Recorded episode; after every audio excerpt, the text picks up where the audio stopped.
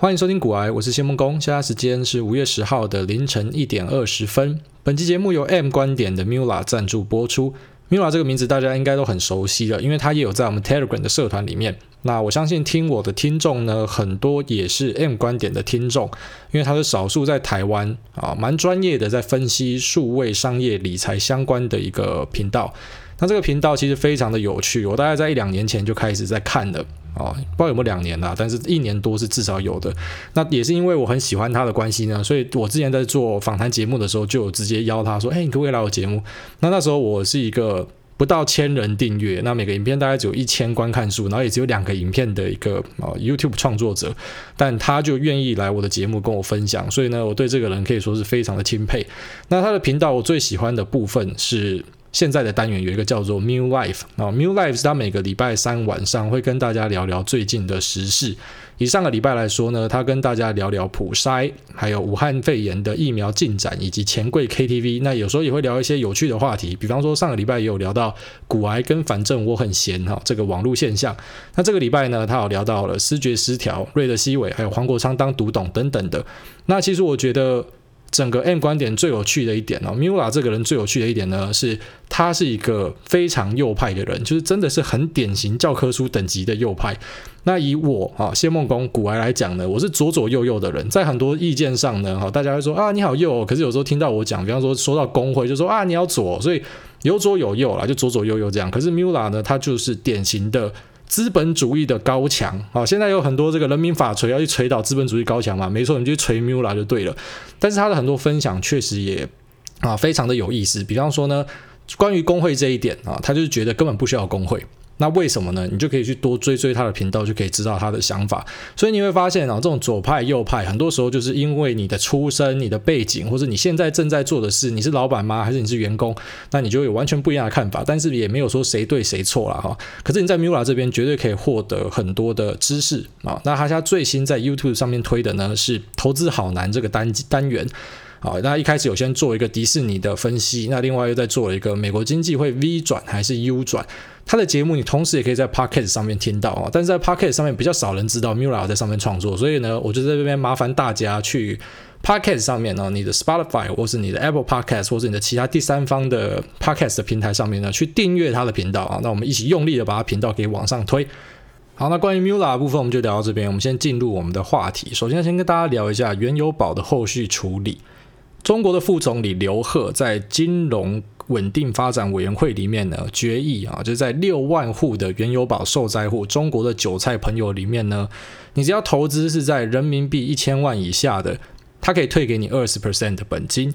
那如果你投资是在一千万以上的啊，他就会认为说你已经有金融风险的承担能力，你已经不是菜鸡了。即便你可能想说干的林北投资一千万人民币，但是其实我还是很菜哦，只是 all in 而已，不好意思哦。那一千万以上的呢，他完全不退你任何一毛钱。那关于 WTI 跌到负油价的这个点差哈，期货的点差呢，从零元以下要怎么算？不算啊，他直接中行全部把它承担掉。那人家就想说，为什么中行会这么大方？其实这个逻辑不难，不难去啊想出来，就是因为中国最简单的事情就是他们希望所有事情要稳定，要没事儿啊，什么都要没事儿没事儿，所以维稳是他们的指导原则。那因为今天牵扯的散户太多，新闻量太多了，所以我觉得。中国银行出来把这个东西给承担下去，也是为了他们的啊所谓的整个政治治理的稳定性而做出的一个动作，所以我觉得没什么意外的。那反观台湾呢？台湾目前在期货那时候跌到零元以下，没有办法下单的，啊被关厕所屠杀的这些人，目前我是还没有听到有后续的发展。那可是有时候真的是这样了，五十步笑百步，然后中国是一个。闭锁的政权，高压的政权，可是台湾的金融秩序，老实讲，有时候也很好笑。比方说，零零六七二可以无限的续命啊，为了他去改规矩。那郭立雄讲说，有七万个人谢谢他。干英老师，我到现在我没有看到半个人谢谢他。好，如果有的话，请大家在留言啊，Telegram 社团啊，Facebook 里面的哈 comment 里面跟我讲说，到底有谁在感谢他？哦，有没有出来出来一群什么福利熊的后援会说感谢诸位加码救了大家？我目前真的没有看到。我看到的全部都是在吐他干他的啊啊，让袁大放了一个消息讲说，哎，我要下市。其实袁大是按规矩啊，他本来就应该说他要下市嘛，都要清算掉了。可是呢，没想到他帮他续命，所以让很多人砍在阿呆股嘛。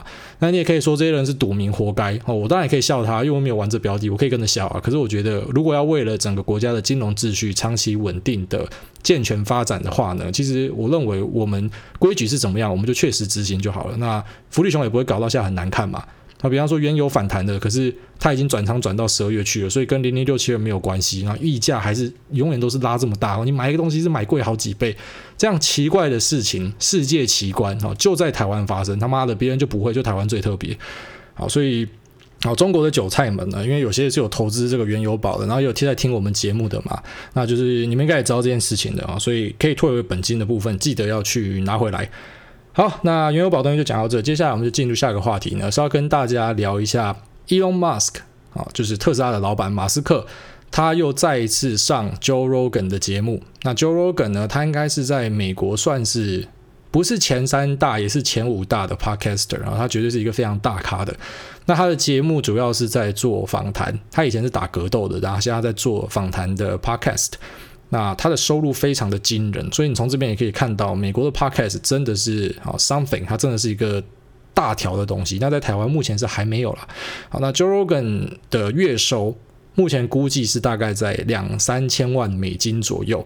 那人家就想说，那股癌你嘞哦，你现在在排行榜第一嘛，你有接到业配，那你的月收大概多少？呃，大概一万美金就阿弥陀佛，差不多这样，所以差了两千倍哈。所以他们的第一跟我们台湾的第一还是有差啦，因为那个量级不一样了哦。那 Joe Rogan 他的业配也非常的惊人，大家想象的业配可能就是啊，前面三三十秒钟、一分钟讲完，然后一两分钟讲完。Joe Rogan 是可能前面可以讲到五到十分钟都在讲业配，好，先花三分钟讲 A 产品，然后 B。呃，在 B 产品呢，又再花额外三分钟这样，反正就一路一路这样讲下去。但是呢，完全不影响他的人气啊，所以他们那边已经是发展到一个很健全的样貌了。那 Joe Rogan 第一次访问 Elon Musk 的时候，就是 Elon Musk 在节目上面抽大麻那一次的经典时刻。那也因为他抽大麻呢，造成股价大跌。那好像在某一集没有提到嘛。如果今天我的脑袋是市场的意志的话，他抽大麻，我一定让他拉两根涨停哦，就是拉个二十 percent 这样子。可是，呃。大多数的人还是觉得一个执行长要有样子啦，哦，你不可以 在节目里面这样失态啊，抽大麻，就代表说你的心性不稳定嘛，是不是你要出问题了？你管理的公司是不是要出问题了？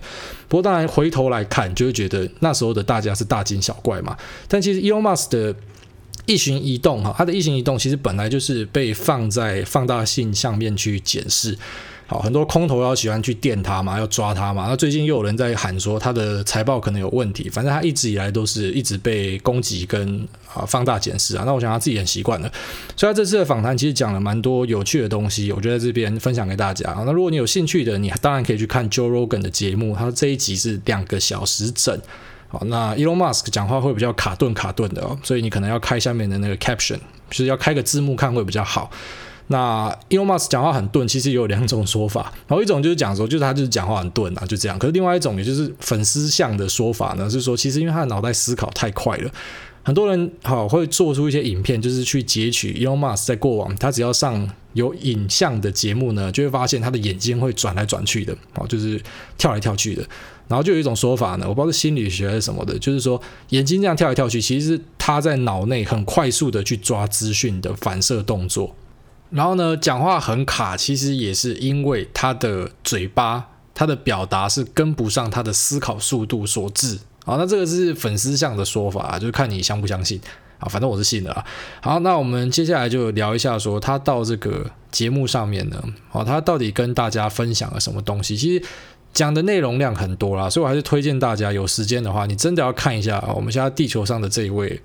你可能不认同他的天才，我知道很多还是 hater 还是很讨厌他嘛，但是他绝对是一个怪才，一个奇葩，一个奇人啊。那他的这个访谈是很值得一看的。那我就在这边帮大家总结一下，他到底讲了什么东西。那首先第一个事情是先说明了，他现在又有一个新的小孩啊，呃，新的小孩怪怪，就是反正他的第七胎啦。那这个第七胎小朋友呢，他们帮他取名字叫做 XH Ash A12。反正就是取一个真的很靠北，像那种机器人的名字。那它写起来呢，X 就是英文的那个 X，那 Ash 呢，Ash 就是 A 跟 E 啊，这个 apple 跟 elephant 这个 a 跟 e 组在一起的一个字啊，它的发音叫 ash，那它好像是北欧的一个字母啦。那有另外一个说法是什么精灵语系？靠腰，我根本不知道精灵语系是三小，反正就是有这个字母。那除此之外，后面哈还有一个 a twelve，那这个 a twelve 就比较有趣，就 a 十二。那大家就会很好奇说 a 十二是什么？那马斯克讲到这个的话，他是最骄傲的，因为那个前面的 x ash 是他老婆想的。那后面的 A Twelve 是他要加上去的啊 A Twelve 是 Archangel Twelve 的缩写。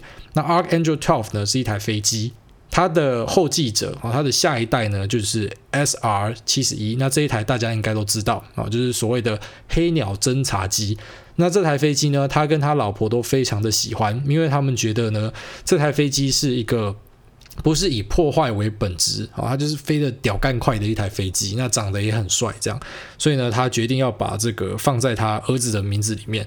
但是目前这个取名啊，据说啦，在加州州政府的规定里面，你是不可以放特殊字源跟数字的，所以会不会过关不知道啊，但是还蛮有趣的。总之，他生了很多小孩啦，那我个人是觉得天才多生一点哈，绝对是好事情，他也他绝对也养得起啊，他生一百个应该都没有问题。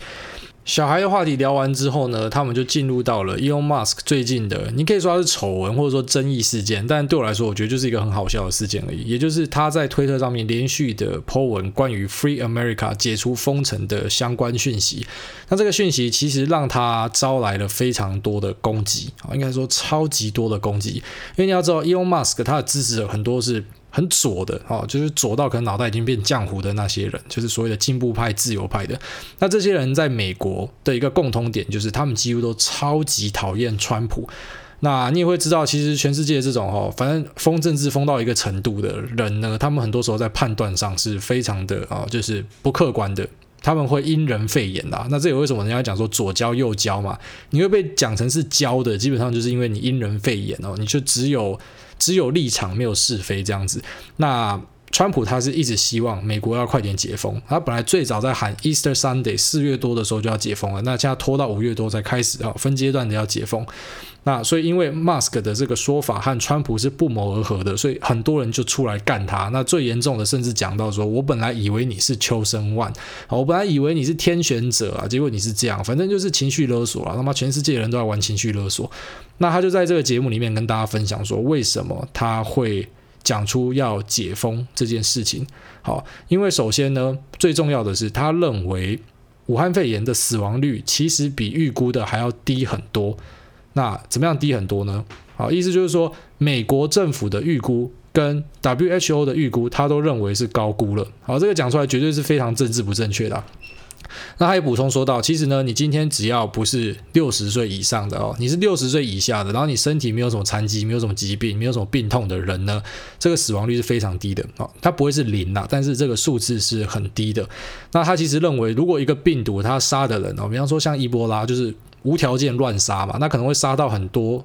啊，二十几岁这种好才正要进入职场、有工作力的这些人的话呢，他就会觉得是相对严重的啊。那但是呢，现在的武汉肺炎他觉得还好啊。他认为呢，未来可能会出现很严重的病毒，像伊波拉这样子的。那这一次呢，最多就只是一个练习而已，因为他其实没有大家想象的这么严重。那之后他要再举一个例子，他就说，呃，他特斯拉在中国哦有七千个员工。那他会举这个例子的原因，是因为前面这个。呃，就先跟他聊到了关于在中国的疫情啊，中国的疫情可能很多会把数字隐藏起来啊，因为他们这个 propaganda 宣传非常厉害啊，会造假很多东西啊。好，当然其实，在台湾的网络也很多嘛，他们中国讲说是死了四千个人，可是台湾就是开始在讲说武汉的呃。火葬场啊，是二十四小时在运作啊，疯狂的烧啊，烧到把大家骨灰混在一起啊。相信一堆人应该都看过这样子的故事嘛。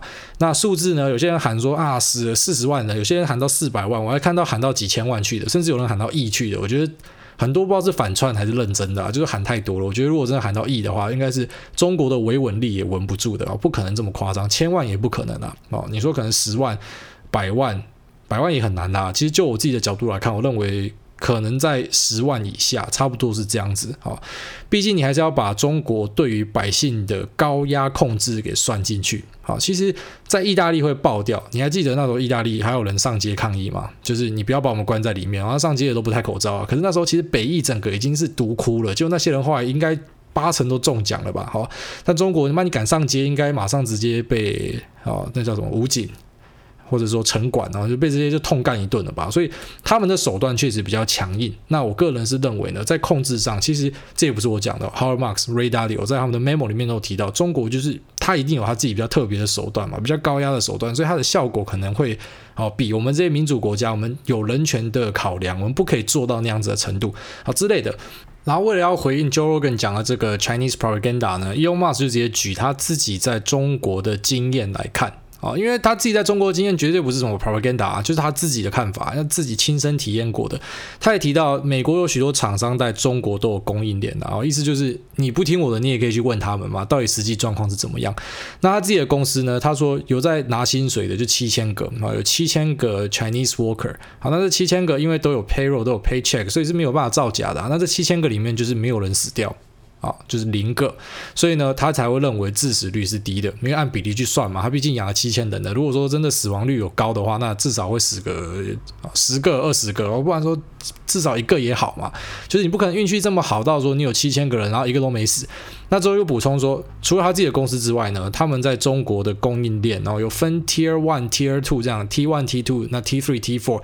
满满的供应链哦，所以他们也会知道供应链里面的状况。那美国其他公司也会知道，所以他就是啊一样，他的结论啊，就是他就是认为致死率就是不高啊。你你喜欢或是不喜欢他的看法就是这样子啊。那他也他也不打算去跟大家解释太多啊。那我觉得蛮酷的啊。那总之呢，他是有一个完整的论述了。所以那些很多要去讨厌他的人，你看他 PO 了一个 Twitter 之后就开始各种情绪勒索啊。但是你其实根本不知道人家是怎么想的啊。你你又不是。真的在经营特斯拉的，你又不是在中国有七千个员工的哦，你可能听到很多绘声绘影的故事，那可能因为你反共，你讨厌中国，所以呢，你会有自己的一个解读跟判断方法。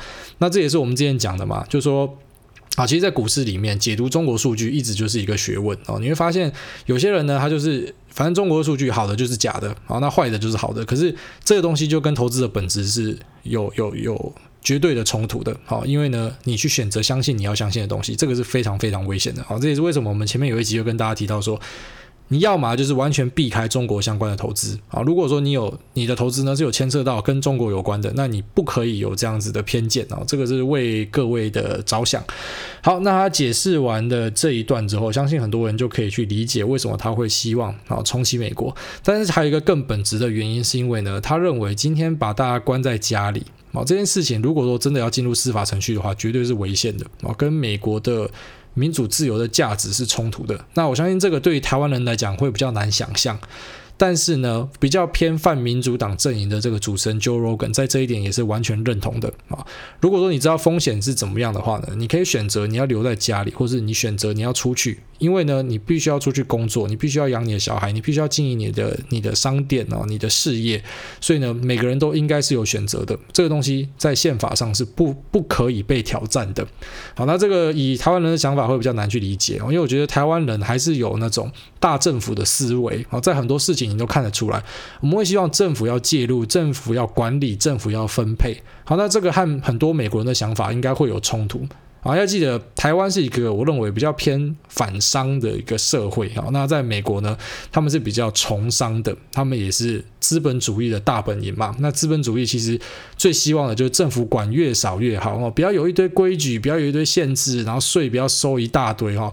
那反过来的对对角呢，就是中国这种啊社会主义的规划经济，或像北欧这种啊，收了一大堆大家的税金，然后去帮你分配。那我觉得台湾也比较像这种，台湾是比较会去。向往说政府可以介入去管理啊，去做一些分配这样子的一个思维。所以当他们两位提到这一点的时候，我相信，好，对于很多有在看他们节目的，或是稍晚，因为我推荐完之后会去看的，你们可能会觉得哦，这个好像跟我们大部分人想法是不一样的哦。但是就可以理解看看为什么他们会有这样子的想法。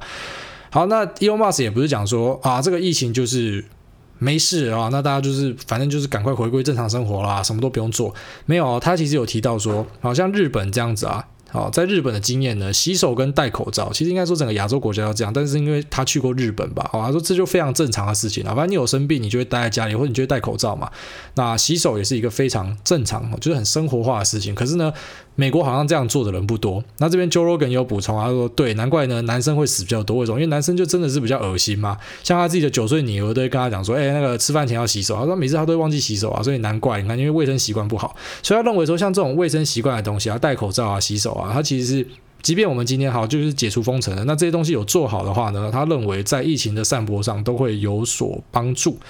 好，那这就是他对于整个疫情的看法。好，那最后面他也回应了关于 hater 们哦，很多人出去干他嘛，把他往死里骂嘛。那这些人他的看法是什么呢？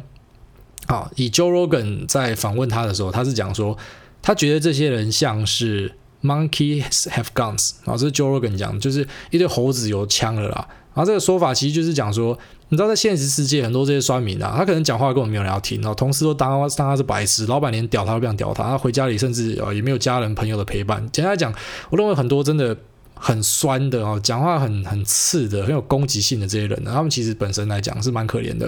所以他在网络上呢，他就是突然好像就像猴子拿到枪一样，他可以去扫射。然后根据 Joe Rogan 的说法就这样。那因为在网络上每个人都可以发言嘛。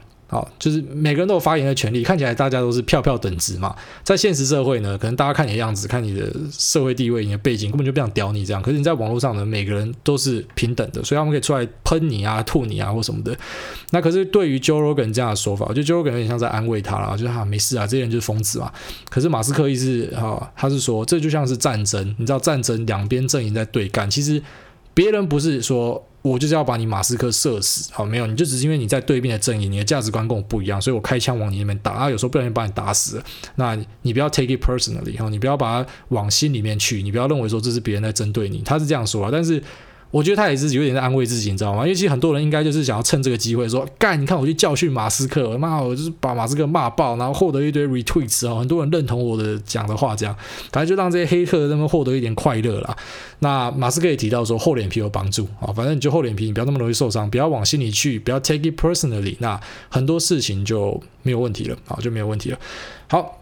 那在最后面呢，他有提到一个还蛮有趣的啊，就是说房子的事情，因为他最近呢开始在卖房子，好像已经把两个。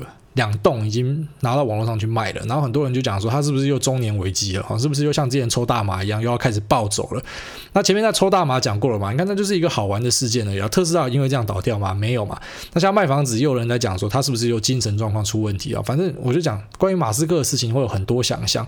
那其实他自己有针对这个做回应。其实卖房子的想法非常简单，他本来呢，他买房子的习惯是，他买了之后他把周边的房子都买起来。为什么？因为很多人会翻墙进来看他来干嘛啊？就是他的粉丝啊，狂粉啊。或是一些变态跟踪狂之类的，所以他习惯是把周边的都一起买起来。然后他也曾经想过说要把这个房子弄得很酷啊，要装潢啊什么啊。像 Jorgen 就跟他聊到说，你房子会不会像钢铁人那样子？然后说会，当然一定要啊，就是有一个圆拱屋顶可以打开，直升机可以飞进飞出啊，类似这样。但最后面呢，他就转念一想啊，与其一直去想要如何去装潢弄他的房子，他不如就把房子给卖了啊，反正去火星是比较重要的。啊，不过觉得很酷啊，这个人是有这种很很帅气的想法。那当然，另外一个想法呢，就是比较世俗、比较幼稚，但是也很好笑哦。就是因为大家会讲说啊，你就是 billionaire 啊，你就是亿万富翁，你什么东西都有了嘛。好，那我是要把房子卖掉嘛。啊，你们一直在酸我什么都有，那我把房子卖掉，不就跟你们一样了吗？啊，不过你看，这时候别人就会酸了啊，你现金还是比较多啊，哈，你就是有钱啊，什么，反正。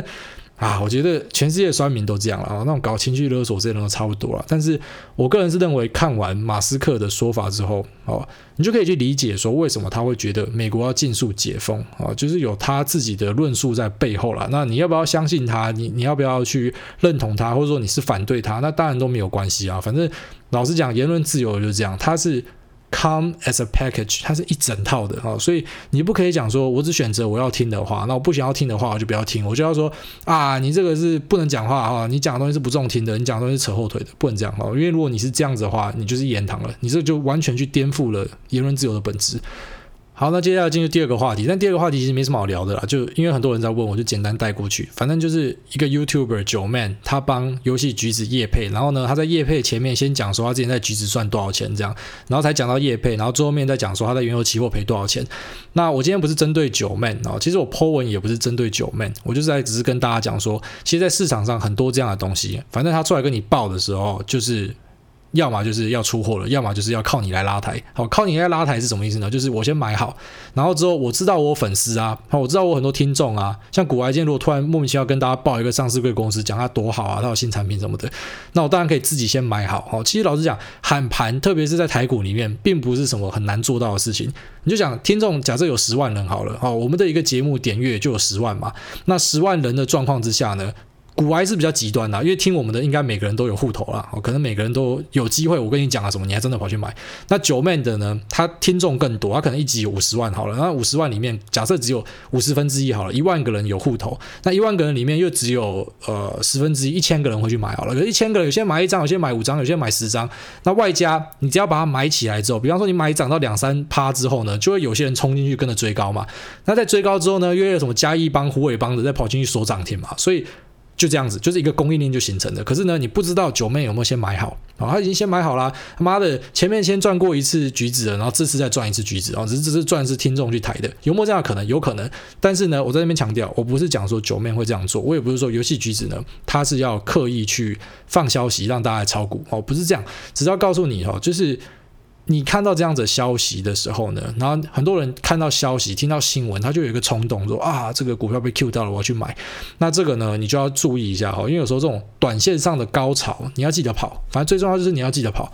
那这样就没有什么太大的问题。好，那只是九妹呢，到底有没有跟橘子合谋？这个大家一直想要问我这个嘛？我怎么知道啊？我怎么知道？但是我个人是觉得没有那么夸张啦，应该没有到这么夸张。好。然后还有一部分人是问我说：“那游戏橘子可不可以投资啊？”那我个人是觉得这家公司不够老实。我之前在库藏股那集就曾经提到说，他是可以讲说要买库藏股，结果最后面一股都没买的，我是摆明就是唬烂的嘛。所以这样的公司会不会投资呢？是我来说，就是基于风险管理的关系，那我还是觉得，比方说他可能放出来的消息有可能是假的，或者说他放出来的新闻有可能是刻意放的。然后既然他会做。这样子的事情，那他就有可能会做那样子的事情，就像巴菲特说的，一个厨房里面不会只有一只蟑螂啊，所以他就会做偷鸡摸狗的事情。那可能别的地方也会做偷鸡摸狗。那这个我当然不是针对说公司里面的谁，到底是谁决定要这样做的，我他妈怎么知道啊？但是反正个人的喜好了。那我个人觉得，有时候你们要相信直觉啊，特别是如果你今天是有一定的知识背景，那跟有一定的经验之后呢，其实你更应该相信你的直觉啊，因为有时候很多时候呢，这个直觉它其实就是。你的脑袋还来不及处理，还来不及去分析说它到底是什么，但是那个讯号已经传到了，你知道吗？就是因为你可能看到了这个样貌，听到了声音，闻到了味道，已经告诉你这个东西是好或是不好了。所以，如果你是有一点底子的人，你是可以相信你的直觉的。那游戏股的特色其实就是在台湾来讲，反正就是急涨急跌啦。好，就是可能今天这个题材炒了会上去一波，然后之后很快又怎么上去又怎么下来，所以大家还是要去注意哦，这个是一个波动性比较大的标的。那以日本的案例来说呢，这个 Square Enix 出 Final Fantasy VII 哦，FF 七的这家公司，它也是在出完呃 FF 七之后，那很多人看到觉得说这个 FF 七出的太好了，太好玩了啊，销售量太棒了，所以跑进去买。那可是呢，它出之前就是股价的高点了哈，所以这点其实跟台湾蛮像的，其实全世界很多都这样，反正。利多实现的时候，一个事情本来大家讲它多好多好，那个就是朦胧美，你知道吗？很多东西在朦胧美的时候是最漂亮的，然后可能到等到它真的上市之后呢，它就是要往下跌了。好，那也不是说它上市之后它后面卖的不好或什么，没有，就只是因为在朦胧美的时候，你可能会把它想的超级好的，然后就像很多呢，你你觉得这个男生他妈真的超帅、超有绅士风度的什么的，结果。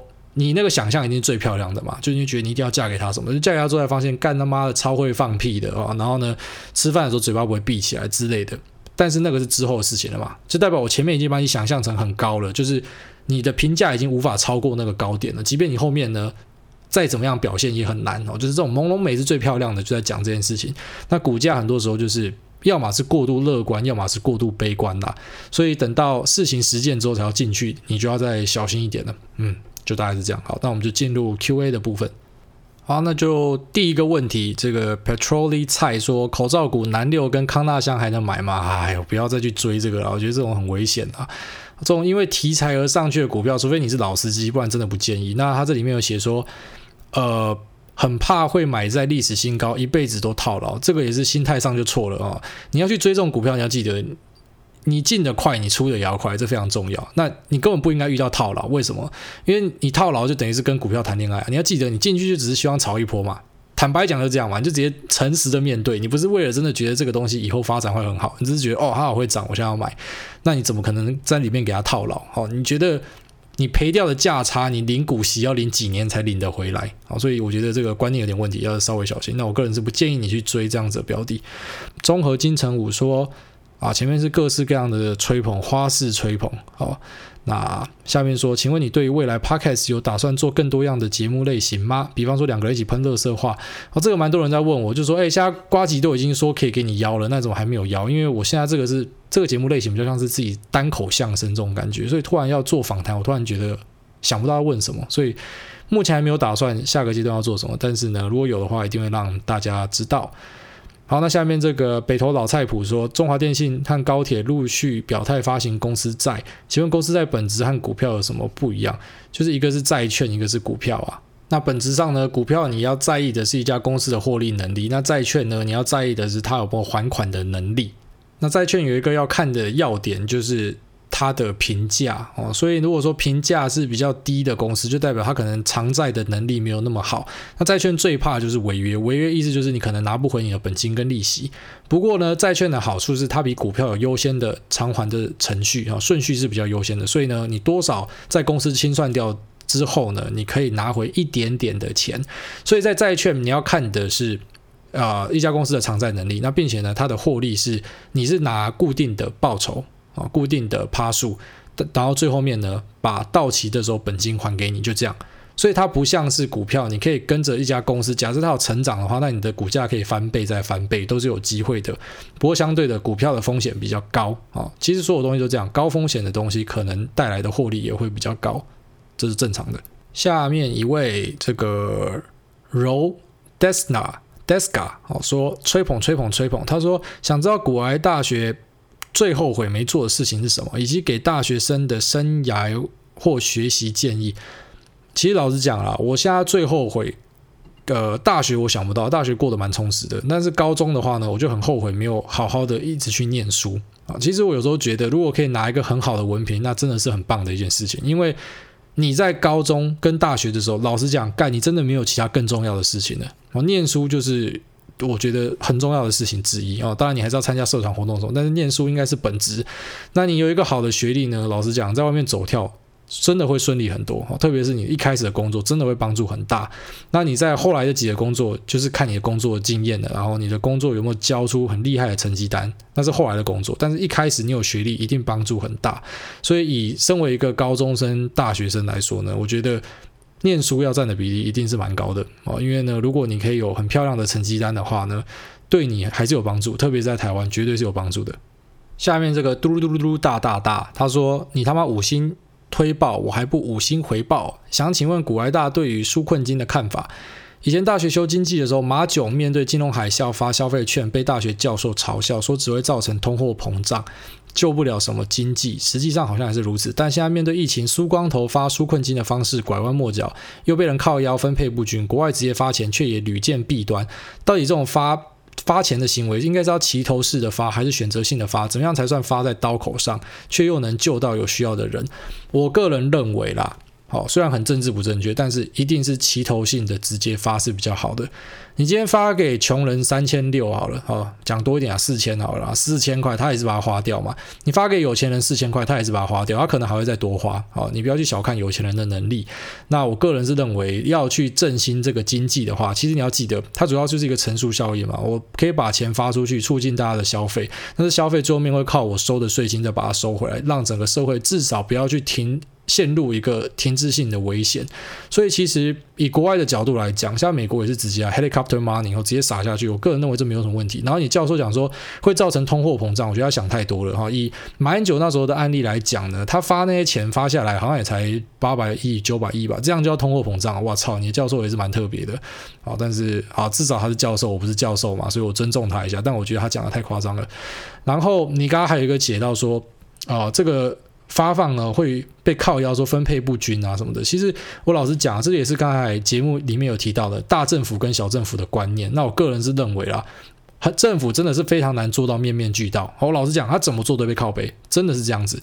那可是有些人又会想说啊，为什么我要发钱给有钱人？你知道，很多时候大家会想要排富嘛，什么东西要排富排富，那也是看状况啦。好，那是看状况。但是我个人是觉得，如果你今天是要快速的帮经济打入一个强心针的话呢，你看美国发钱速度是不是超级快？是不是马上到你的手上？甚至呢，他发给中小企业的 SBA loan，你还不用还他嘞。啊，为什么？那都是理论在背后去支持的。所以我个人觉得。齐头式的发，一次发是绝对没有问题的，但是现在的政府呢，因为就是以前像你讲的，因为他骂马政府骂得很凶，所以导致呢，我们要开始拐弯抹角，你知道要换名字啊，不能用消费券，要用振兴消费券，然后要弄成苦胖要要弄成怎么样怎么样的。那我个人都是觉得就是这样啊，政治就是这样嘛，反正。马英九的做法是错的吗？他可能在很多东西，很多人骂他，他是错的。可是，在发钱这件事情，我不认为他错的。除非你就说台湾真的是现在全世界最屌、最聪明的啊。美国人也是直接发钱，那台湾人就是玩 coupon，coupon 是最厉害啊，coupon 是比美国还要好。美国应该跟我们学习啊。如果你这样相信的话，那当然是例外喽。好，这个股海韭菜盒子说建议借贷买 ETF 嘛，干你娘，就说不要借钱，真的不要借钱啊。但是还是看一下他怎么问好了。他说如果说。利率低的信贷，比方说三 percent 以下，大概就借到月薪的二十二倍，然后再定期定额去买零零五零零零五六，干我真的会笑死！你有听股癌，你还问这个问题，你真的是韭菜盒子诶，你这摆明就是要给人家割的，绝对不要这样做。你知道很多人会想说用这种套利的做法啊，用房贷，你这还三 percent，干他妈高的要死！有些人房贷才一点多 percent，然后拿去买零零五零，跟你讲啊，杀一波下来，你就吓到他妈的直接断手出去了。很多人都以为说啊，我可以定期定额、长期稳定买。你没有碰过股灾啦啊！特别是哎，现在来看市场的人，应该才刚看过股灾哎。你看到那样杀下来的时候，你不会怕吗？那是因为你现在看到反弹的。那如果说后来再杀回去呢？好，你会不会吓到挫赛？你会不会后来就是本金赔掉，然后还要赔利息？所以我个人真的是非常反对借钱买股票，非常非常的反对。下面这一位呃。李佩瑜说：“想问股癌有没有投资失败过，或者是做任何事情失败过？有啊，干整天都在失败啊！就说失败是超级常见的事情。我记得有一集有讲吧，就说你一定会遇到失败，一定会遇到挫折，因为你八成以上的时间都在做白日梦，然后那些东西都不会发生，你担心的事情都不会发生，你觉得会发生的事情也不会发生，最后面就是不停的 surprise motherfucker。所以你能做的呢，就只是维持正向，然后呢，你要有反脆弱的本质，你不要被击倒，所以久而久之呢，你一定会越做越好。那总有一天你会成功，但是有可能你不会成功，就是一事无成到死掉。但是你至少对自己可以交代哦，就是我一直以来都是很努力的、很用力的付出，就这样嘛。好，保持乐观是非常重要的。好，下面一位这个 ZZZNI 说五星回报，想问股癌，当看到美金跌但股市上涨时有什么样的想法？虽然这不是绝对有关，但如果一个月都这样，我们也是平常心看待吗？好奇你会从哪些资讯来找线索呢？我不知道你在问什么，但是美金跌，你应该说美元指数啊，美元指数跟股市本来就没有什么相关性啊。哦，我觉得它本来就没有什么相关性，所以这个类比有点奇怪。那你说什么样的资讯去找线索？我觉得多阅读啊，就多阅读。好，下面这一位嘎祥伟说，呃。半个月的菜鸡发文，上个月底买进航空股，打算当存股一点一点买，但巴菲特就是一张嘴就能操控股盘的人，要默默把持股转移到 DIS 比较好吗？或是转到更好的定存股？首先呢，存股怎么会是买航空股？航空股根本不是存股哈，你完全在乱买，这是第一点。然后转到 DIS，DIS 也不是存股哦，你想买的东西都不是存股，而且你要记得，在美国存，在美国存股哈，这个股利。股息呢，要扣的税金是蛮多的，所以我觉得你要存股，你应该是要回来台股存，而且绝对不是存航空股啊！你完全找错方向了。好，下面这个南港张孝全说，最近我女朋友整天崇拜谢孟恭，她本来不想懂股票的，但最近跟我分享零零五零、零零五六还有原油，我跟她说到财富自由四个字，马上回我他妈的没有财富自由这件事，我想要拉屎，她说是要讲尬赛，不能讲拉屎。幸好我自己也爱听股癌，真的要吹捧一下，五星推爆。我、哦、靠！要是讲半天没有问题啊，这是在吹捧而已。好，感谢你。但是女朋友讲对了，就是真的没有财富自由这种事情，这个是完全建立在你的物欲有多少，你的需求有多少，就这样而已。哦，小时候觉得一万块就财富自由，长大之后十万块都觉得还没有自由。未来你会不会觉得一百万都还没自由？那小孩突然干你老师超会念书的，他妈的！之前看到人家讲说，在美国，你知道你的小朋友会念书是一个诅咒吗？你在生小孩的时候，你就已经要把钱规划好了。好，这个小朋友生下来呢，要念多少书，学费多少？美国学费贵嘛，要规划。如果他不幸的干你娘超会念书，念到常春藤、Ivy League，你可以说你不要去念嘛，不行，你只要把钱生出来。好，所以说这时候你要怎么财富自由？好，你可能本来觉得我都已经规划好可以退休，就孩子超会念书之类的，所以各种状况了。那那本来就是一个假议题。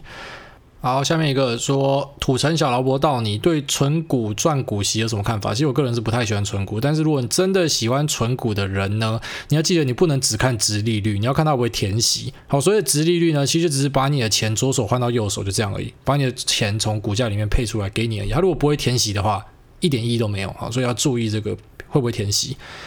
好，那最后一位啊，最后一位，最后一位，今天已经讲到四十分钟去了啊，这个。Hey Justice 说，在澳洲打工度假的听众，优质的节目，我上班都在听，简单易懂，学习到很多新知。古埃大，我是一个现在在台湾，哦不，不好意思，我是在澳洲打工度假的三十岁青年，剩一年就要回台湾了，可是有点迷茫，回去能干嘛？没有买房压力，家中继承的房子，之前在台湾可以当职业军人，七年没有什么一技之长，所以有点迷茫，可以给点意见吗？古埃大。我觉得第一个啦，很多人打工度假哈，就会被酸说啊，你那边他妈摘果子、敲龙虾哈，然后呢有薪水又怎么样，有钱又怎么样？这个我觉得观念是错的。我个人认为薪水高就是屌哦。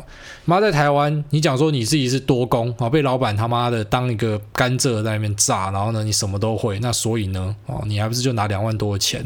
那累积本金本来就是一个非常重要的事情，所以我觉得如果你打工度假可以赚到很多钱，可以累积到本金，可以存到很多钱，那本身是一个好事。然后下面呢，他说他回去迷茫，不知道台湾可以干嘛。干老实讲，我现在我也不知道台湾可以干嘛。哎，确实好，所以我真的觉得台湾是一个呃，你过得舒服也没什么好挑剔啊，但是呢，你找不到什么希望，你不知道可以干嘛，然后没有什么东西可以发展。我我好像之前有一集有讲，好像十九集吧，讲到人家哭的那一集，然后说每天呢就是跑去成品啦，看那些鸡掰心灵鸡汤啦，然后告诉你说怎么样怎么样可以成功啦，妈延长寿那种那种咖，然后讲说他怎么样怎么样从哪里干到哪。台湾喜欢出这种书啊，因为这种书卖得好，就是大家觉得他妈的没有希望啊。这种书在国外有可能卖得好吗？啊，不可能啊！在国外大家就很注重自我价值、自我实现啊，每个人都有自己的梦啊，那做什么事情都是有机会的啊。然后在台湾就是叫你说好好努力、好好工作啊，哈，总有一天老板会看到你啊。所以他妈心灵鸡汤那种屌干烂书卖得很好啊。所以你说回来台湾可以干嘛？干我都不知道可以干嘛了。那你讲你都待在国外的，那你一定更不知道可以干嘛。所以我觉得有时候也不要想太多了哈。但是你下面讲说你没有买房压力，你有。继承房子干，你这就赢一半的人啊！所以你前面吐一大堆就是第一世界烦恼啊！你都有房子了，他妈一堆人存了三十年才有第一栋房子。好，那天我在跟我朋友聊天，我朋友就讲说，如果今天有凶宅，你会不会买？我说凶宅如果够便宜，我就买啊。他说：“你不会怕鬼来烦你吗？”我说：“我第一件事情，我先进去找一个师傅，然后跟那只鬼讲话。我跟他讲说：‘好，我存了三十年、四十年，我他妈才买了这栋房子。你最好别来弄我。你如果来弄我，我已经把你弄死。我已经让你他妈没有办法超生。’干你娘嘞！你去自杀哦！你去自杀，可能是因为你遇到了什么事情。可是冤有头债有主，你回去找你的债主，或者说你要我帮忙你哈，帮忙你传个讯息什么，我可以帮你。可是呢，我三十年来熬了这么久才买到一个房子，如果你敢搞我的话，你他妈我已经把你弄死哦。所以其实没有，我自己是没有那么哀怨的，我只是跟他讲我的想法会这样思考，就是说在台湾。很多人就是为了要买一个房子，所以呢，他必须要挣扎房贷三十年、四十年，好，他可能这三十四十年就省吃俭用，中间还要生小孩，就完全没钱啦。所以你有房子，你已经有比很多人多很多的可能性了，好吗？那最后面讲说，当职业军人七年没有什么一技之长，所以有点迷茫。我觉得你不要说什么事情啊，就是。军人很多人讲说军人浪费时间嘛，我自己当兵，我当特战兵的，我还觉得很废，就是真的不知道干嘛，只有受散训的时候有在做事而已。可是真的没有什么事情是完全没有意义的啊。那军人也不是说没有一技之长啊，干军人会做的事情可多了啊。那看你啊，如果你是参议的话，你就很会做一个有的没有的假资料。那如果说你是打扫的，你就你就很会漆油漆啊。你是一般阿兵哥，你一定很会漆油漆啊。所以还是有学到什么啦，但是也不要说。当军人七年没有什么一技之长，你看，我看你整个讲，我觉得你是一个很没有信心的人。告诉你，信心是一把利剑啊，你一定要有信心。你知道，有时候就是这样子，他妈的一个房间里面，可能大家都是蠢材，大家都是他妈智障，可是你有信心，大家就觉得你比较厉害啊，然后就会把你当王，把你当神拜，这样就是一个房间里面的神。然后呢，大家你说什么就会跟着去做，但是大家其实不知道你跟他们一样，好，所以我觉得你要有信心啊。你如果没有信心，大家就看你没有了，这是第一点啊，所以。有信心是非常重要的。那如果你真的觉得想要回来台湾的话，就回来吧。啊，那如果说在澳洲打工度假可以赚很多的话，当然继续在那边赚啊。回来干嘛？好，好了，就回到这边。这一集讲了创纪录的四十三分钟。好，就这样。那有问题的话留言，或者是到这个 Telegram 社团里面，然后参与大家讨论，也非常的欢迎。好，拜。